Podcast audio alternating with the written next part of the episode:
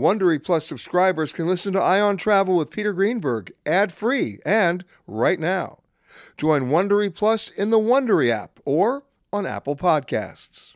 This episode is brought in part to you by Audible, your go-to destination for thrilling audio entertainment. Whether you're looking for a hair-raising experience to enjoy while you're on the move or eager to dive into sinister and shocking tales, Audible has an exclusive collection of thrillers from best-selling authors that will keep you on the edge of your seat. Like James Patterson's first audio-only thriller, The Coldest Case. Experience stories like never before, where every chilling detail is brought to life by captivating sound design. Plus, as an Audible member, choose one title a month to make yours forever. And now, new members can try Audible free for 30 days. Just visit audible.com slash WonderyPod or text WonderyPod to 500 500. That's audible.com slash WonderyPod or text WonderyPod to 500 500. This spring, if you'd rather spend time enjoying your lawn instead of trying to keep it alive, there's good news. TruGreen is the easiest and most affordable way to get a beautiful lawn. All you have to do is water and mow, and they'll do the rest. Weed control, fertilization, aeration, and even some things you might not even think of. They'll do all of it, while you can do literally anything else. With TruGreen, you can have your lawn looking as good as a putting green. That's not hyperbole. TruGreen is the official lawn care treatment provider of the PGA Tour. TruGreen offers a satisfaction guarantee, and they have a verified best price promise, which guarantees you the lowest price with no compromise on quality. You do you. Let TruGreen do your lawn care. Visit trugreen.com to get the best lawn at the best price with the best people guaranteed. This episode of Travel Today with Peter Greenberg is brought to you by Audible.com, a leading provider of spoken audio information and entertainment. Listen to audiobooks whenever and wherever you want. Sign up today at www.audiblepodcast.com slash travel today to get a free audiobook and 30-day trial. It's time for Peter Greenberg Worldwide with America's number one travel news journalist.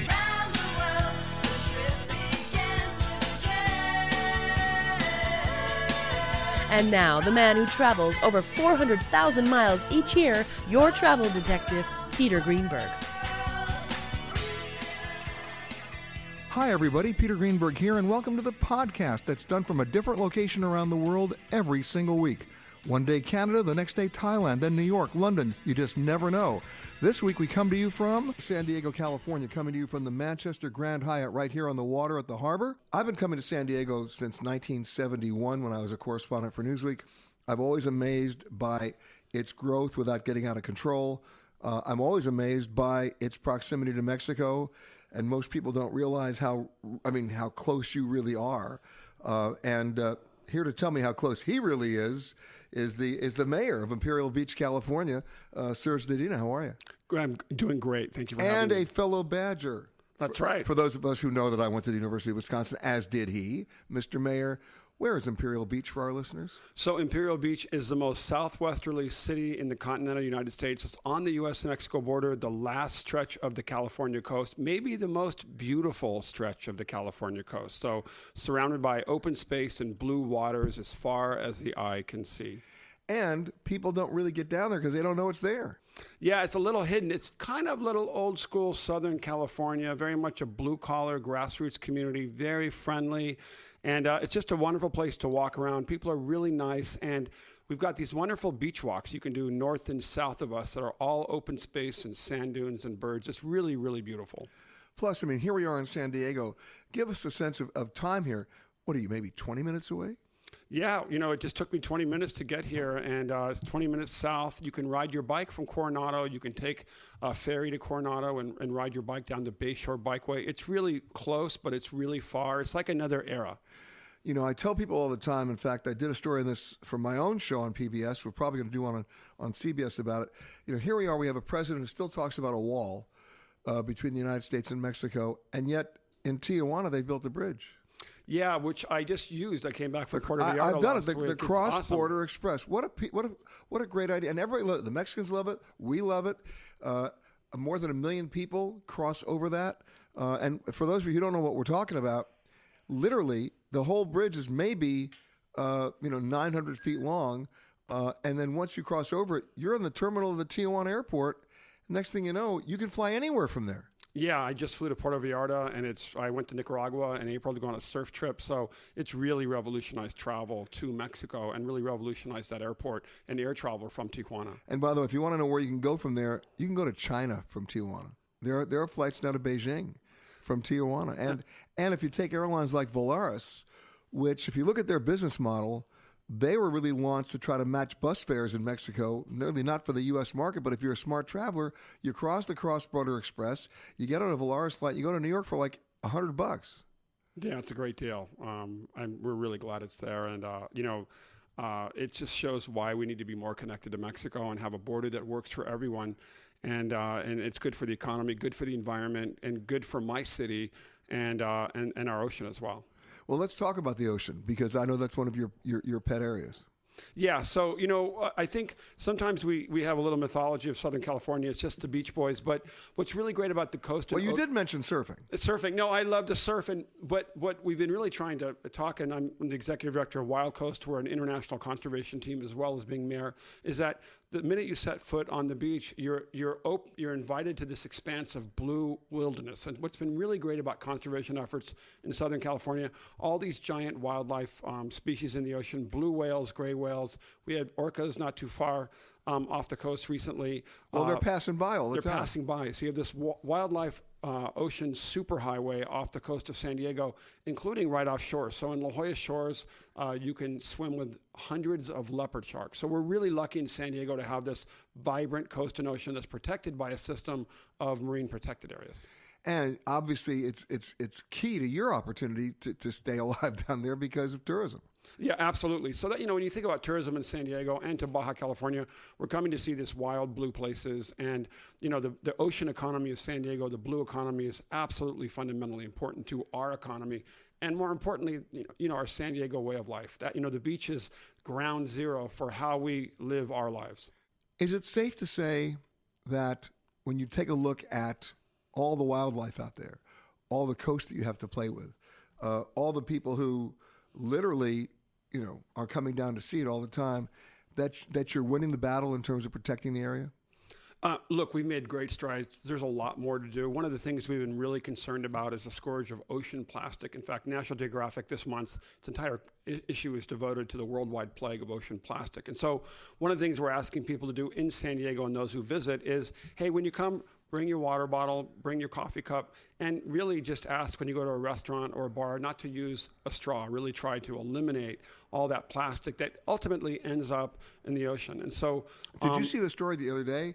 It was just so horrendous about a whale that died after swallowing 80 plastic bags? Tragic. And we're actually working with the National Industry Association of Tijuana. We hope to ban single use plastic bags at grocery stores um, fairly soon in Tijuana. And it was great to have grocery store owners and the National Manufacturers Association offer to do that. So I think people are becoming aware of the problem of plastic.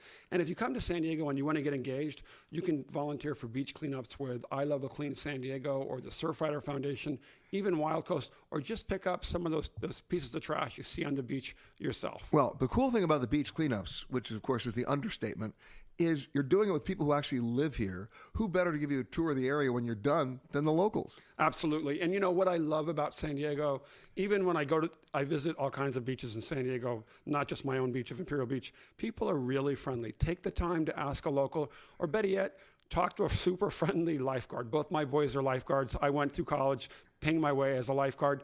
Ask them where the safest place to go where, is. Where were you a lifeguard? Uh, at the Silver Strand State Beach, not too far from here in Imperial Beach. Uh, 12 years, 500 rescues. Uh, it was the greatest days of my life, but paid through for college. So, including University of Wisconsin, paid my college tuition. There you go. Beach lifeguard. So basically, you were on the beach to get to the Midwest. Yeah, absolutely. And I tell you what. Oh, um, and, and what'd you earn your degree in? In geography. There we go. Something that most Americans have no clue about. Every year, I go out to a bookstore, I'm not kidding you, and I buy 20 atlases to send to friends because enough is enough. People don't know where they are, they don't even know where they're going. No, that's a good point, and that's why you should always ask a lifeguard where you're at, where the safest place to swim. Anything about the beach, lifeguards love talking to visitors about how wonderful their beach is. Well, I know a lot of lifeguards, and they like talking to them for other reasons as well. I know you're a married man now, but the bottom line is people can get involved. Absolutely. And, you know, even um, we have wonderful institutions in San Diego like the San Diego Zoological Society, the San Diego Zoo, the San Diego Natural History Museum, and the Birch Aquarium at the Scripps Institution of Oceanography in La Jolla. And you can sign up for excursions and natural history tours there. Those are great ways to get educated and get involved in, in making a difference in protecting our coast and ocean here in San Diego. Speaking of protecting the coast and the ocean, you know, right behind me we got the U.S. Navy. Uh, you can see them from the window here, right? You got all the aircraft carriers here. You, you, got, you got a big fleet down here. Are you working with the Navy as well because they have a responsibility here too? You know, absolutely, and it's been one of the wonderful. Uh, my role as a mayor has been to work with the Navy. The Navy are great stewards of the environment here in San Diego, just carrying out an ambitious uh, plan to really uh, deal with sea level rise and climate change. And so, actually, we have a new Navy base for the SEAL team being built just on the north edge of Imperial Beach and uh, have 3,000 SEAL team members there. Very little impact on the environment. They avoided all the endangered species. They're protecting birds on the beach. It's really remarkable to see the Navy take a role actively in protecting coast, the coast and ocean and ocean wildlife. And by Diego. the way, if you cross the Coronado Bridge and you're heading down, let's say towards Loews down there and stuff, you'll see the SEALs training out there. And I'm telling you, it's wild when they hit the beach. Yeah, no, it's amazing, and you know to see to see them with their rafts on top of their head. You know these guys are really fit, and it really makes me feel good that uh, in Imperial Beach, at least, we're really trying to do everything we can to keep our coast and ocean clean to make sure the SEALs have a great place to train. But in turn, the Navy's taking remarkable steps to protect uh, co- the coastal and Which- ocean which- ecosystems in San Diego. Which, by the way, wasn't the way it used to be. They used to throw everything overboard. I mean, th- their their whole idea is just dump it. Now they they've turned it around. Yeah, and I had the opportunity to talk to Admiral Richardson, the director of naval operations for the entire Navy, and thanked him for their role. And I said, hey, I know it's not easy, but it really makes my job easier as a conservationist and as a mayor when the Navy's a great steward of the environment. See, I have this this impression of you with your surfboard on the beach, going up to a seal, going, you know, I used to be a lifeguard. You know? No. Well, you know, we surf, you know, actually, not a lot of the guys in the water are SEAL team members down in Imperial Beach and Coronado. So SEALs are a really, really important part of the community, as retired SEALs as well. So, um, you know, it, it's a big part of South San Diego County uh, ocean ocean community. now, Mr. Mayor, are you available to give surfing lessons? Uh, yeah, anybody comes down, I, they can find me at the Imperial Beach Pier Plaza all the time. I have no. Is that where the getting- mayor's office is? Uh, my office is literally on the second floor. My summer office is the second floor. My the- summer office. is on the second floor of the lifeguard I want your job, man. Oh yeah, I don't believe in actually having an, off, an office at City Hall. I'm on the beach most of the time, and my constituents know where to find me. They are your constituents. Absolutely. A couple yeah. of retired SEALs and some ex, uh, ex-lifeguards. That's Uh, it. yeah, those are good people to hang out with as well. Toto? I have a feeling we're not in Kansas anymore.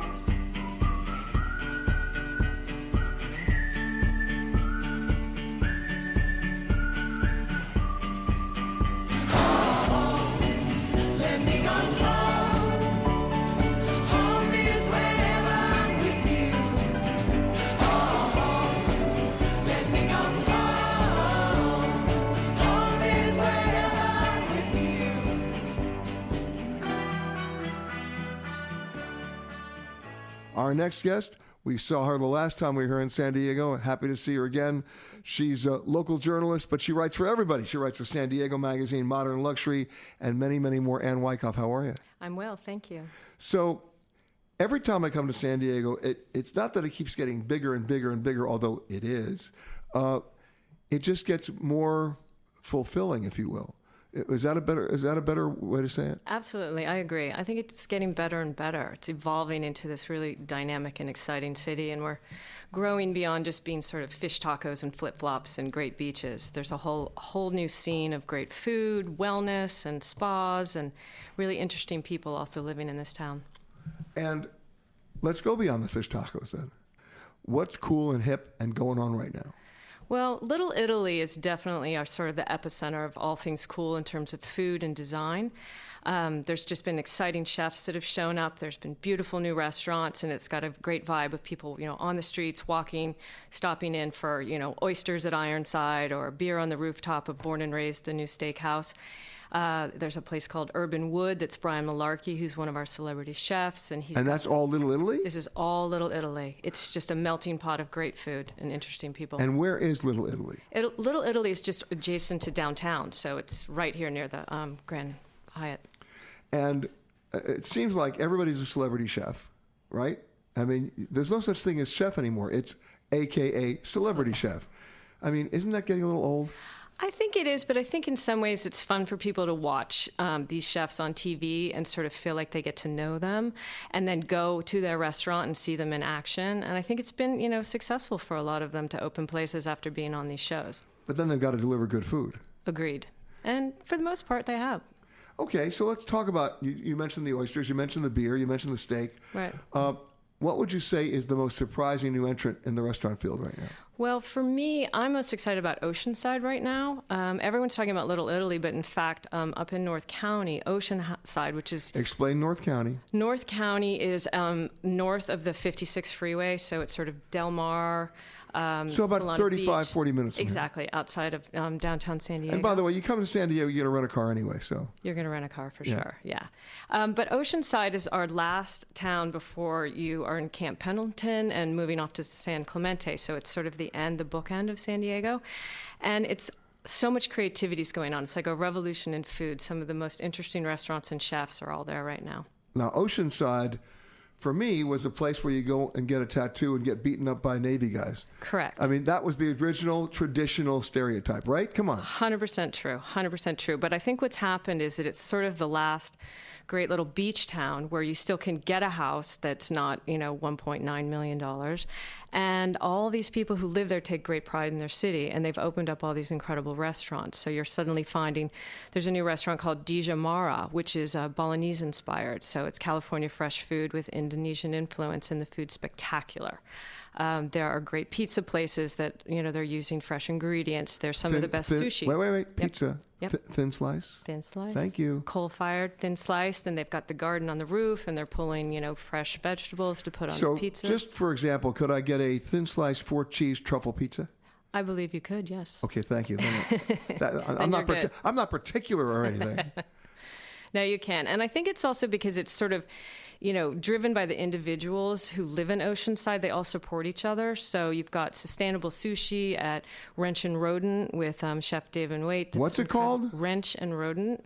It's- It's amazing. That's an attractive name. It for is, but you know what? People drive from all over the city to go to that restaurant because his sushi's unbelievable. Wrench and rodent. Wrench and rodent.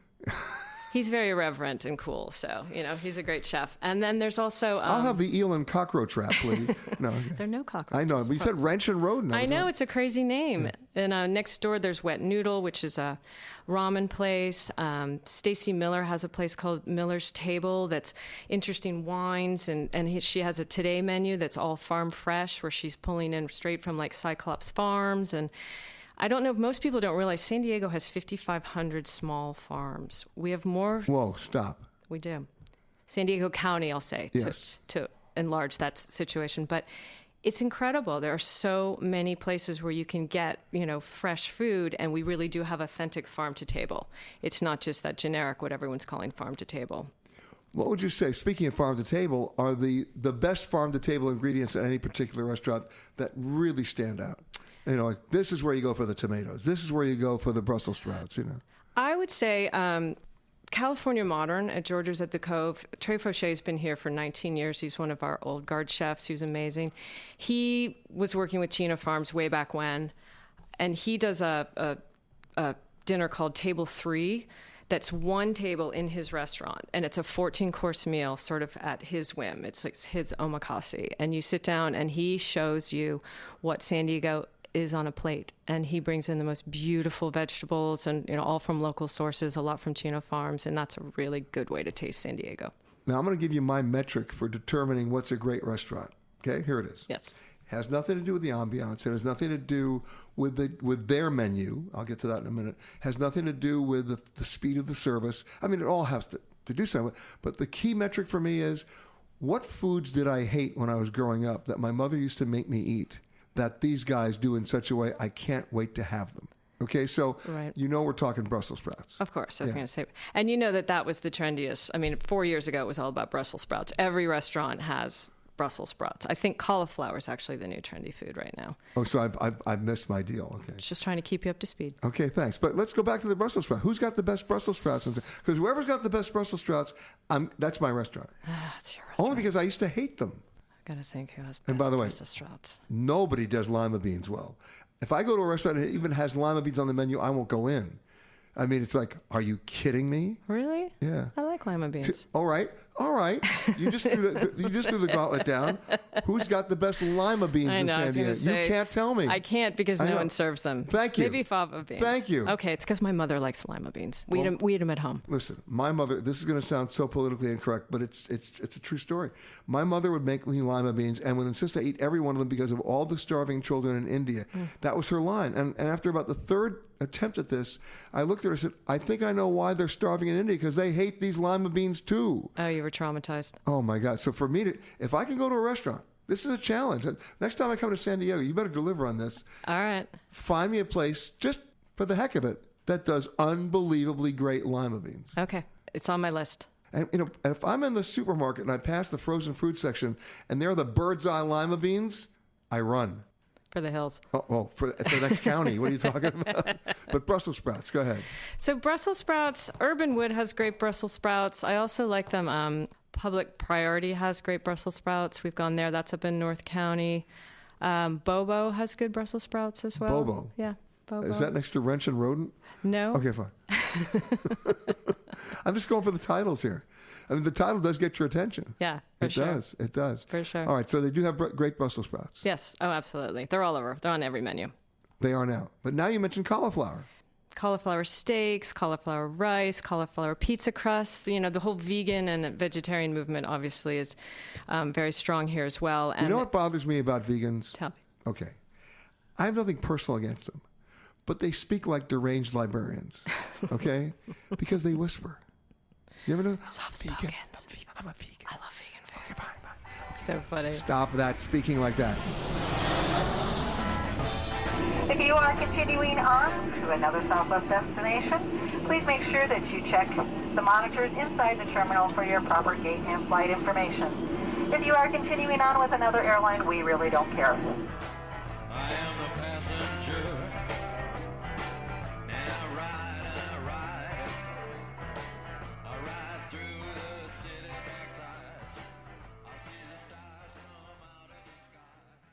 As many of you know, I am not a meat eater, I'm a pescatarian, so my next guest has particular interest to me because he holds a title that you don't hear very much in the U.S. I was just recently in the United Kingdom, and you hear it every day there.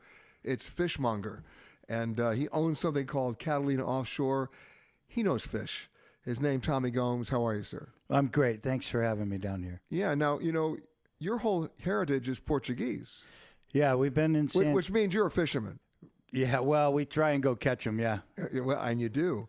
Uh, but uh, the thing that always amazes me is, you know, how do you catch them? How do you protect them? And how do you make sure that there are more to catch when you're done? Well, as our planet gets smaller because we're overpopulating and we've become so we're we're over harvesting our oceans and our electronics have taken away our heritage and our sea time and our tradition. So it's a different ball game. It's changed now. the balance. hugely, hugely, and and then we have a black market that's being influxed into the United States and all around the world. Uh, Europe has a black market coming into play as well. So we really how, how does the black market work? uh, well, just like any other black market, we have pirate vessels, no flags, no countries, no permits, no licenses. Uh, they're fishing illegally in closed areas. They're over harvesting. They're going way over quotas. They're offloading on other ships at sea in the middle of the ocean, which have no flags, which have no country of origin. So, and that's still coming into the U.S. It's I mean, I remember, you know, the story on the Faroe Islands uh, off the coast, uh, not far from Norway, where they just completely outfished the cod. Right. And that was another thing of just being, we weren't thinking sustainable. We weren't thinking next year, next month, next season. We were thinking in the now. And it was a big race. And you want to be the first one loaded up your boat. And You want to be the first one at the market, dockside, to get the X vessel price, the dockside market price. First one, high price. Last one, you get the low ball price. So, what do we see here in San Diego in terms of the fish that are the most at risk? Uh, and what have you done to protect them? Well, San Diego at one time was the largest fishing fleet in the world, right up until 1985. I mean, it, it's well known that we were the best tuna fleet in the world. Um, now, with the way California is, the most well managed and well most respected fishery is the California spiny lobster fishery. And it's going to be around for a while. We have a little bit of push with the recreational hoop netters against the commercial fishermen, but uh, and then our overseas market is driving that price through the roof, which is good for the commercial fishermen. Yes, but maybe not good for the fish. It is good for the fish because it's such a short season and there's a size limit. And now they're coming into play. New government standards are coming into play with the limited number of traps that you're allowed to fish. So that all plays into a factor of being sustainable down the road. So when you go out there to get your fish, what are you coming back with these days? Uh, locally, you're coming back um, yellowtail, white sea bass, halibut, rockfish, lobsters, box crab, stone crab. Offshore, a little bit. Stone crab? Yeah, like the Florida stone crab, a very, very close cousin. Same kind of reproductive aspects? Yeah, pull the claw off and it regrows. Is that what you mean? Yeah. Regenerate. Yeah. Yeah. Yeah. Uh, very, very close. Florida ones are just Well, you know, a little bit sweeter. Yeah, but with the right mustard mayonnaise sauce, it's not going to make a difference. Oh, you only want to do that if it's old. and I don't mean in age, I mean out of the water old. Okay, so tell me this. I'm going shopping at the store, not just going to the restaurant. What do I look for to make sure I'm getting the right fish? Well, eh, gone are the days of fishmongers and real, true, honest fish markets. Um, it was the Brady Bunch. Alice was dating Sam the Butcher. We remember that. We remember the bread man in our neighborhood. We remember things like that. But now we go to grocery stores and we get everything in one stop shop. And what I've developed is I am the first stop from the dock. Our fish is coming right off of boats going into a case, and the next stop is your plate. So we have to So you're doing a lot of dayboat stuff. a lot of dayboat stuff and we educate, promote, and we have fun because our food has changed in this country. All right, when we come back, I want to talk to you about specifically when you're at a restaurant, specifically when you're actually at a, a regular store, not just your place.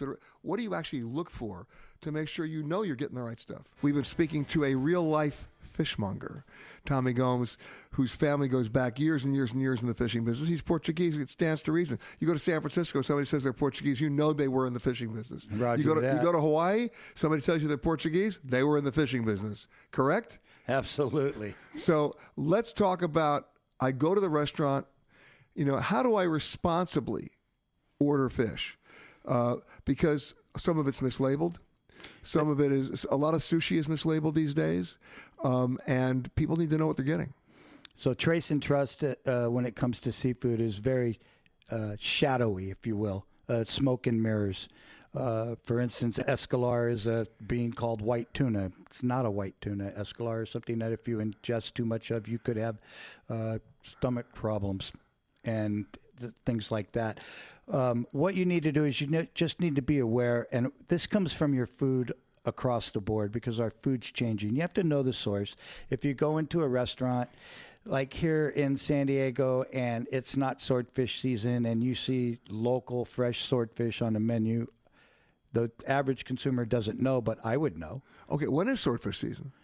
Well, we have offshore drift net season and we have harpoon season. So in the summer months, and these are things that you want you want to ask questions. You So want if you if you see swordfish on the menu in November, it ain't from here. it might be local as far as Mexico goes. You see what I'm saying? What is really local? Is it anything caught with and harvested and landed within 200 miles? So if I'm 200 miles south and I catch it and I bring it back to my home port, is that local? I believe it is because it's caught within 200 miles of the point sold. But you don't want seafood with if your seafood that you're eating has more frequent flyer miles on it than your American Express credit card, there's a problem. You I know? got it. But a lot of restaurants will like to, you know, get you a Maine lobster. You know they had to fly that one in. But you knew that when you when you ordered it on the menu. But you knew that when you ordered it on the menu. Yeah, so a lot of menus have sea bass.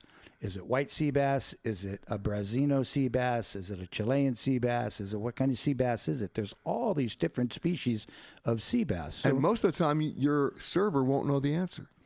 Correct. So you can ask the chef. Um, some of the things that you can ask is where where are who's your purveyor? Where are you getting it from? And and go from there. And the best thing you can do is to buy your seafood. Uh, I know you asked about restaurants, but if you buy your seafood at a shop, just ask and get to know that fishmonger or the counter people there at the counter, and get to know them and, and let them know that you're you're concerned about what you're eating. And of course, there's how many different types of tuna? Uh, there's dogfish tuna, skipjack tuna, albacore tuna, big eye tuna, yellowfin tuna. There's tuna piano. There's tuna fish. There's tuna, tuna, tuna.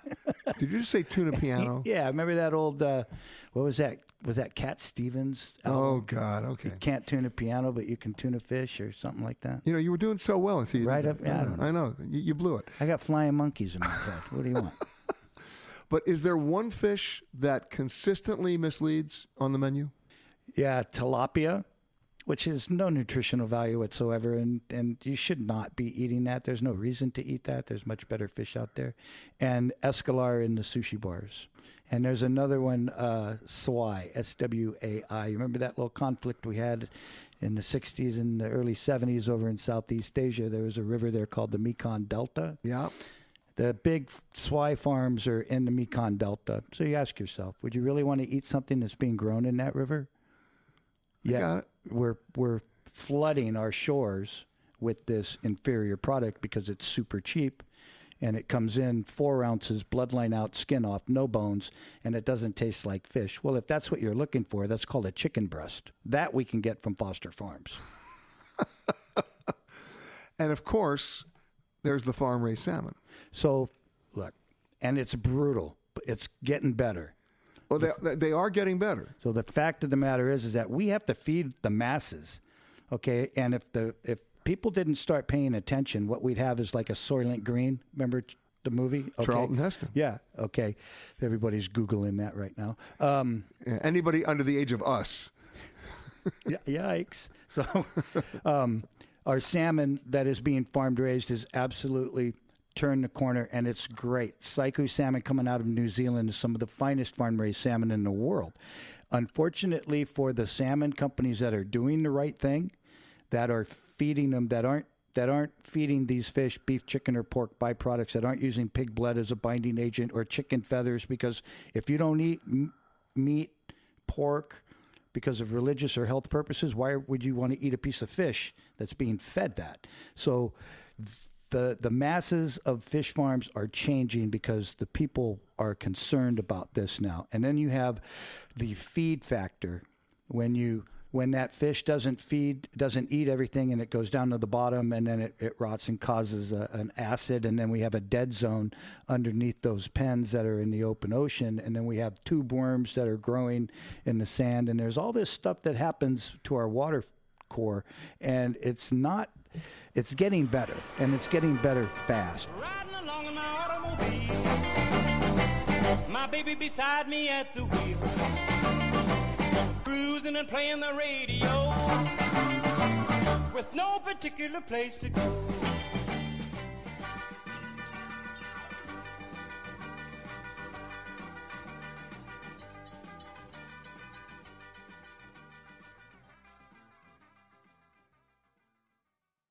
Audible.com has more than 150,000 titles and virtually every genre. So check it out for yourself.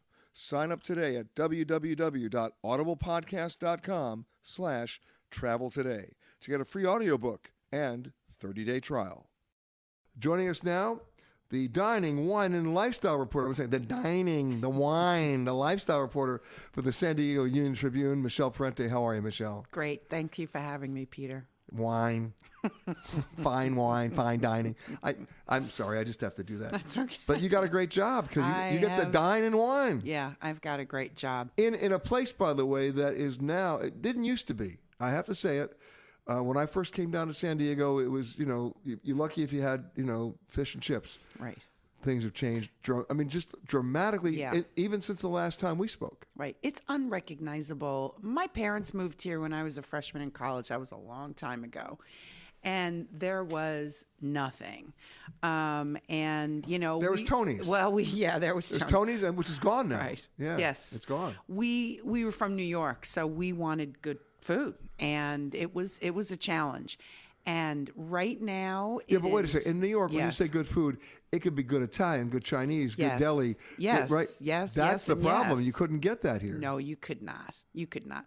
There were some like classic Italian places that we went to, like the old, you know, checkered tablecloth Yeah. Red sauce Maybe, kinds of yeah. places, right? Yeah, and then the seafood places had mahi mahi. That was it. We have They mahi did. mahi. What's on the menu tonight? Oh, we have uh, mahi our special. What's that? Mahi mahi. Right. So right now it is so exciting to be a food lover in San Diego. We're having a barbecue boom. We've got ramen everywhere. There are these pockets. no, of you know what's happening now? It's it's just barbecue, ramen, and poke. Well, there is a lot of that. No, there's everything here Yeah. because you know we've got fantastic fine dining with you know the freshest ingredients from our wonderful farms here in San Diego. We've got authentic Mexican food. We've got high-end Italian food. It's just a really great time. What's been the biggest surprise to you then? The biggest surprise is that service has not kept up with the quality of the food. I'm on. Uh, yeah, I'm sorry to say that. It still feels a little too casual. Well, can I make a suggestion? Yes. And it's not particular to San Diego at all. Right. You know, you go anywhere else in the world, the people who are there working at those restaurants, it's not a job for them, it's a profession. Right. They they love what they do. They do it oh. well. They they have a style, they have a rhythm. Right. They have a, a- way of doing things that that it, it works and you know that they got there that day because they wanted to be there. Yeah.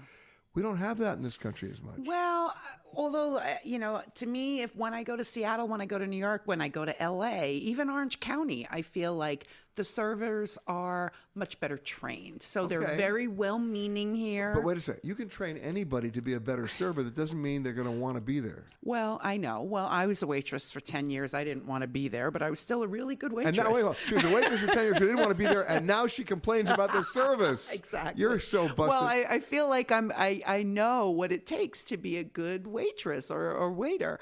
And, and obviously a- you didn't have it because you're not doing it anymore. it's a tough job. Um, but anyway, I mean, that is not a huge concern of mine. Um, you know, I still think that it's a very reasonably priced city to go out to dinner, um, which is good because everything else here is Listen, super you go out to dinner in Los Angeles, you're talking three digits. Yeah, no, LA, I mean, the food scene in LA obviously is phenomenal. To me, it's the most exciting food city in America right now. But you better be prepared to spend. Right? Yeah. But, you know, I, I guess because I eat for a living, it's worth it to me, you know? Right. But here in San Diego, at least it's more reasonable.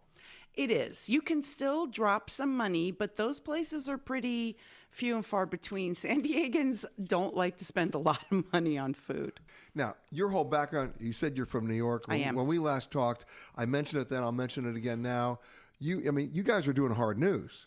Yes. Yes, and in fact, you were part of the team that won the Pulitzer Prize. Yes. Let's not let's not like like skirt around that. I'm sitting here with a Pulitzer Prize winner. Thank you. We, we were there were a lot of us on the team, but yeah, those um, my early days in journalism. I was a very hard news reporter. Crime during the crack wars in New York, City Hall. I covered Mayor Giuliani. I covered the state capitol. I was an education reporter. So I cannot tell you what being a dining writer means to me at this Well, point in my career. would it be safe? All kidding aside, would it be safe for me to say that you've applied your hard news skills to reporting on food?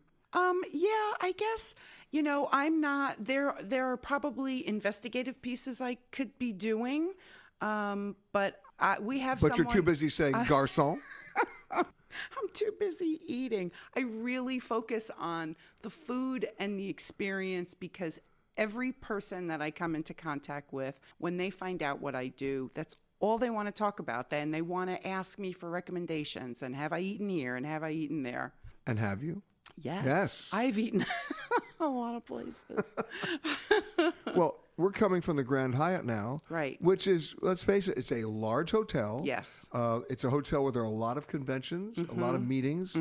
But the food service here has gotten way up. I mean, Yes. They, they, they, it's no longer look when you're doing banquet service. Right. That's one thing. You're doing, you know, you're doing a convention of five thousand people. You're somewhat limited in how how wild you can get, Mm-hmm. right? But for just the individual guests who are staying here, you're giving them more choice as well. Yeah, absolutely. And the restaurant here, the specialty restaurant Sally's, is very good. And they have this beautiful water view, and you can sit outside and count your lucky stars that you're living in San Diego.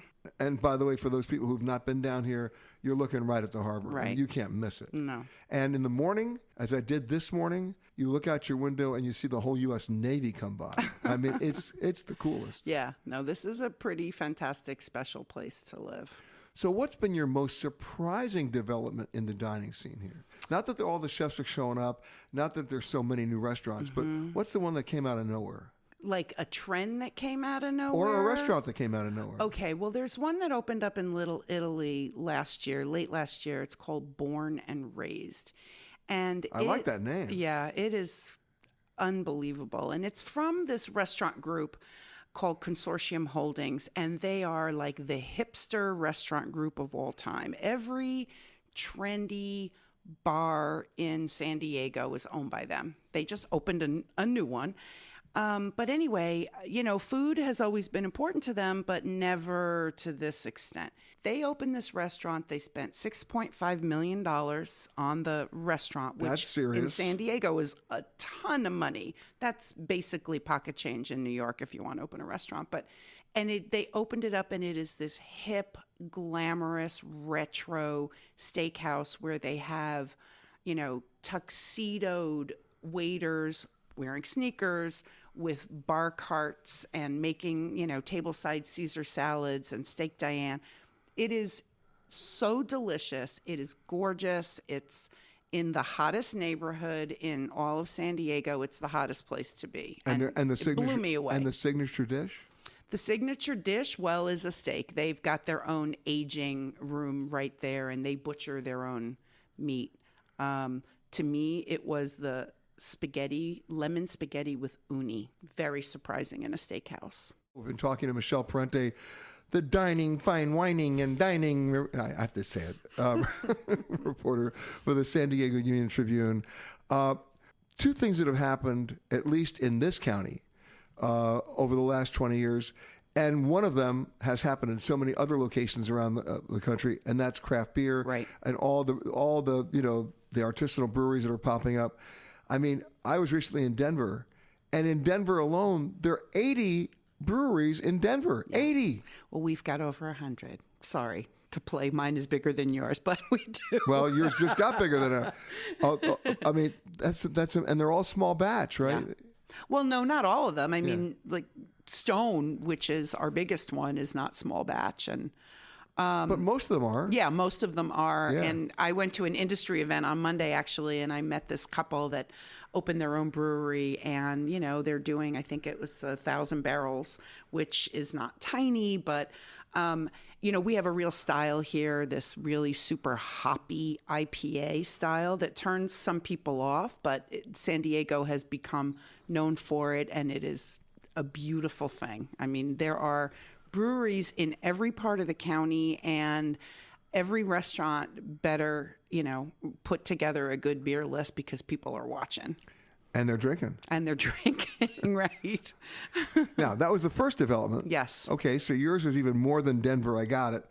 But then the other development, of course, is the casinos. Oh yeah, I mean, you know, San Diego, the county um, has nine within the county limits, and then there's one that we consider as part of our area right over the border in Temecula. So that's ten. And how many of them are Indian casinos? All of them. Every one of them. Every single one of them. They have to be, right? And they're all on Indian land. Um, and, you know, they've been around, a few of them have been around for about 30 something years, I'm feeling old now. but they started as very modest bingo halls in a tent or an aluminum siding, you know, um, and now they are glitzy, gazillion dollar, full scale resorts um, that rival anything in uh, in Las Vegas. Other than the entertainment. Other well, you know, but they book really, you know, we don't have anybody in residence, but they book total name acts because they all have arenas too. Yeah. I mean, they have championship golf courses, they've got spas, they've got really good food. I was about to get to that. yeah. Yes, I of course write about the food at the casinos Right. too. But beautiful hotels. They've been adding hotel towers. Two places just opened their second and third hotel tower. Um, and one just opened one that was all suites, adult only, with, I mean, it is so swanky, but in a beautiful, classy way. You know, there are some casinos. They just opened one in Las Vegas that are geared only to the Chinese. Mm-hmm. Um, and Lucky Dragon. well, yeah, that's the one. But if you want great food, Right. forget the gambling. You want to get great Chinese food. That's where you go. Exactly. Absolutely. Um, they're not doing as well as I thought they were going to be doing. They've had to close some of their restaurants. Well, but it, but it wasn't because of the food. It was because of the flow of Right, the people. right. My guess would be, and I'm, I'm not there to report on it, but my guess would be that the folks who are coming to Vegas to gamble from China want the Las Vegas experience more than they want the Chinese experience. yeah, that's true. Well, I'll tell you, I went to a an event at one at the biggest casino in the area. It's called Pechanga um, Resort and Casino, and it's the largest hotel on the West Coast. Um, and uh, at this event, there were about 200 media members, and 70% of them were from Asian media, and some of them were broadcasting live to Asia because it is such a huge draw um, from Asia. Um, but that's not all. I mean, it draw we draw people from Mexico, um, you know, from LA because there are no casinos like this in LA. There's no casinos like this anywhere. Um, You know, Palm Springs. Palm Springs has a handful of resort casinos, but the extent that the money that has been poured in, um, they've been spending about a billion dollars in expanding these casinos. And the reason why they can spend that kind of money is because people are dropping. People are of money. dropping their money, exactly. Is there such a thing as great casino food? Oh, yes. I mean, there are two in particular. One is um, called Valley View, it's in the North County, and then Barona Resort and Casino here in the East County. And I think their food rivals anything I have in restaurants outside of a casino. Wow, Mm hmm. Yeah. that's quite a statement. Yeah, no, I mean, really high quality. So, how many people do you actually think will go to those casinos for the food? Oh, they're packed. They are absolutely packed, and, Really? and there are families um, celebrating birthdays. There are anniversary dinners. I have to say, I've been to a casino steakhouse for Thanksgiving. Um, okay, we'll have, we'll have to talk about that. dysfunctional family. Hello?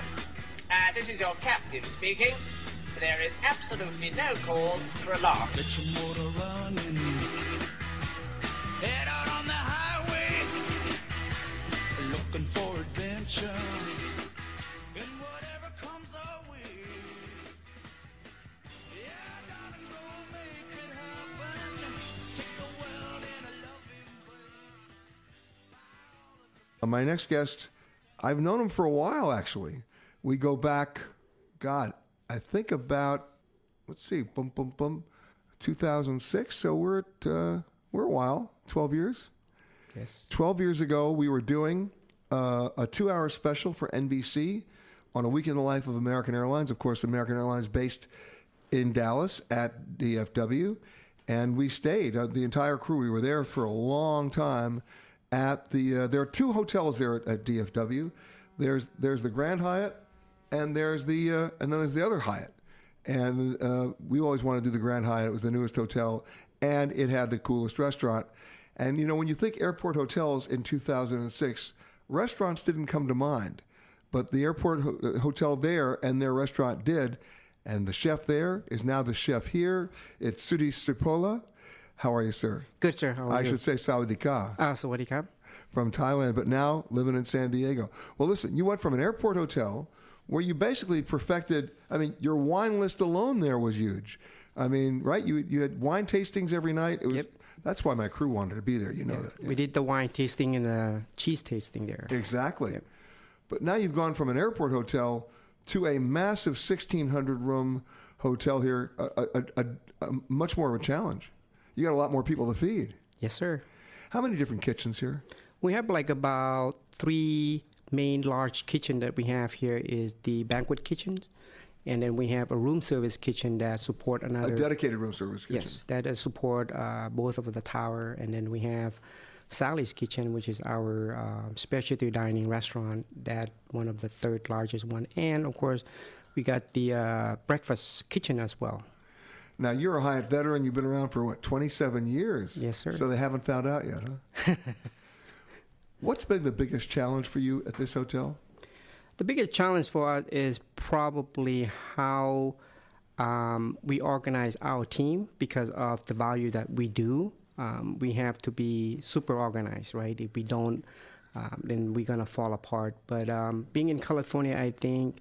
Uh, compared to Texas, is we, we're very fortunate to have everything that we want. From You can source seafood- everything. Yes, from seafood to produce, uh, everything that we need is is is probably uh, the best uh, being out here on the west side of uh, United States. Well, I was just told that in San Diego County alone, you have something more than 5,000 farms. Yep. So if you can't source it here, you can't source it anywhere. Yep, exactly. What's what's your biggest what was your biggest surprise when you came here about what you could source? Um, it's probably more of the uh, proteins, the, the the meat part, uh, because coming from Texas uh, now, most of the meat, good meat part, is coming from the Midwest of the U.S. So to get some quality beef. Um, uh, sometimes it's a little challenge for us, but then of course you know nowadays you can get pretty much everything out here. So Within a day, it just comes in. depends on how much you're willing to pay, right? It always gets down to the money. Come on, you know that. Yes. Uh, now, I always ask the chefs this question, and you're no exception. I'm going to have to ask you this too. When you got here, and you said, "Okay, I've got a lot to work with here," right? So it's this blank canvas. I'm now going to paint on it. I'm now going to create a menu. What was the one thing you put on your menu and you said, "Everybody's going to love this. It can't miss," and it failed? And then what was the one thing you said? Do I have to put this on the menu? What really? And everybody wanted it. Well, the first thing coming from Texas, I was trying to put a, um, you know, live out there for a while. I thought, you know, this California need to try some kind of a brisket, right, or or some kind of smoke rib, and I thought it's gonna go well. Because you came from rib country. Exactly, and you know, it, it doesn't go so well. Um, but I think I st- still try to push that, so hopefully um, they'll learn how to eat um, a brisket and a smoked uh, rib. Hello and welcome to Alaska Flight 438. We'd like to tell you now about some important safety features of this aircraft. The most important safety feature we have aboard this plane is the flight attendants. Please look at one now.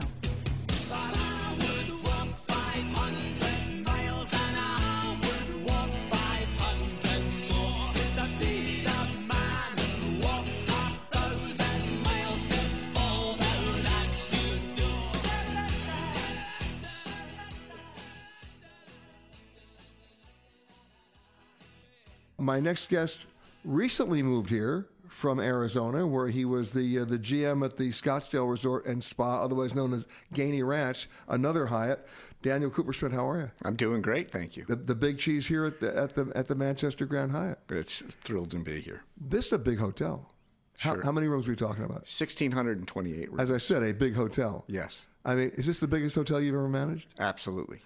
And it, comes with its own set of challenges, doesn't it? No question. I mean, the la- the first time I won't say the last time, the first time I was in this hotel was the Republican National Convention, I believe, back in '96, uh, when Bob Dole was running against uh, Bill Clinton, and this place was crazy because you're on the water, right? So you have Secret Service out there, then you have the Navy right in your backyard. It is your backyard, right? Yeah.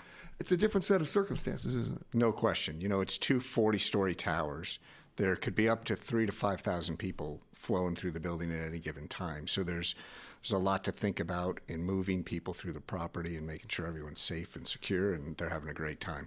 Well, you mentioned safety and security. I mean, that's got to be a big challenge these days, no matter where you're the general manager. No question. I mean, you know, it, it always amazes me that you know hotels never close their doors. I mean, you, you you don't have a lock. You don't even have a lock on your door. No, I don't know a hotel that does unless they're Chapter Seven, right? And even then, we only, we went through the whole thing with the, uh, you know, all the, the, the bankruptcies caused by the the FDIC coming in and, and, and then operating hotels, if you remember that.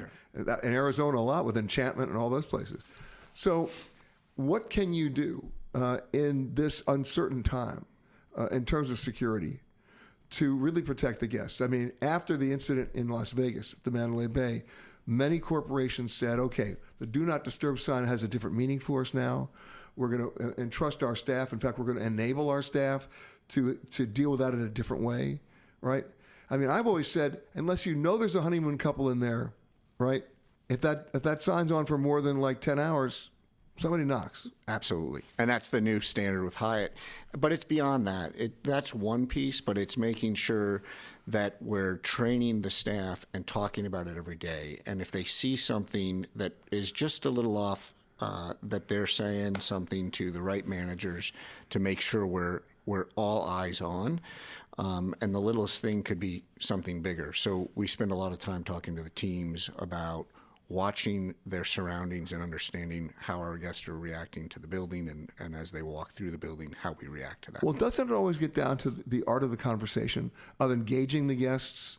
I mean, not to like not to propri- not to pry into proprietary information, but basically saying have a conversation with your guests because that will tell you a lot. No question. No question.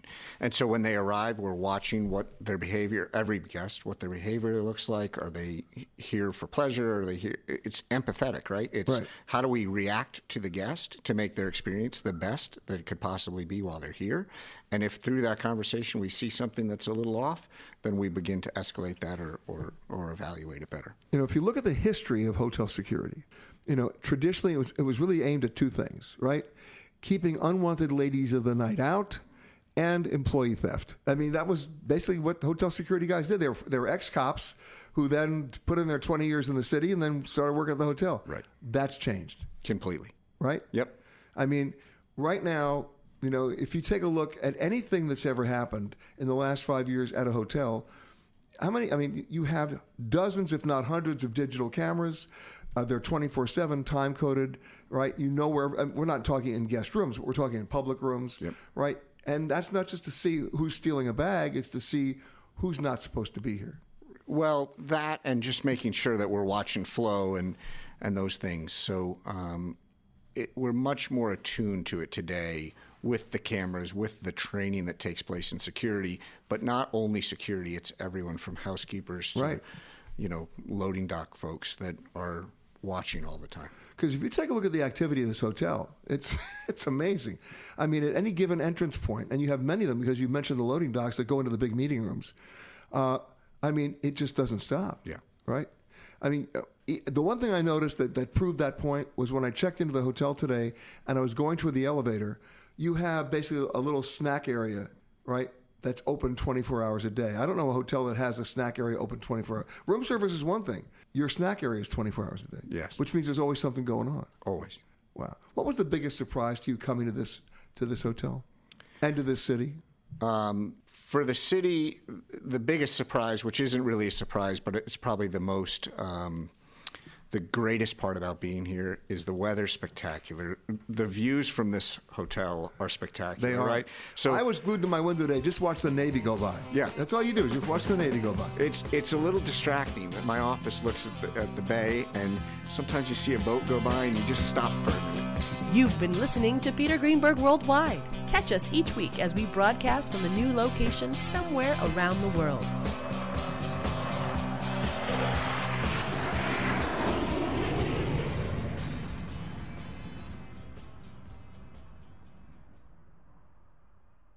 If you like Eye on Travel with Peter Greenberg, you can listen early and ad-free right now by joining Wondery Plus in the Wondery app or on Apple Podcasts.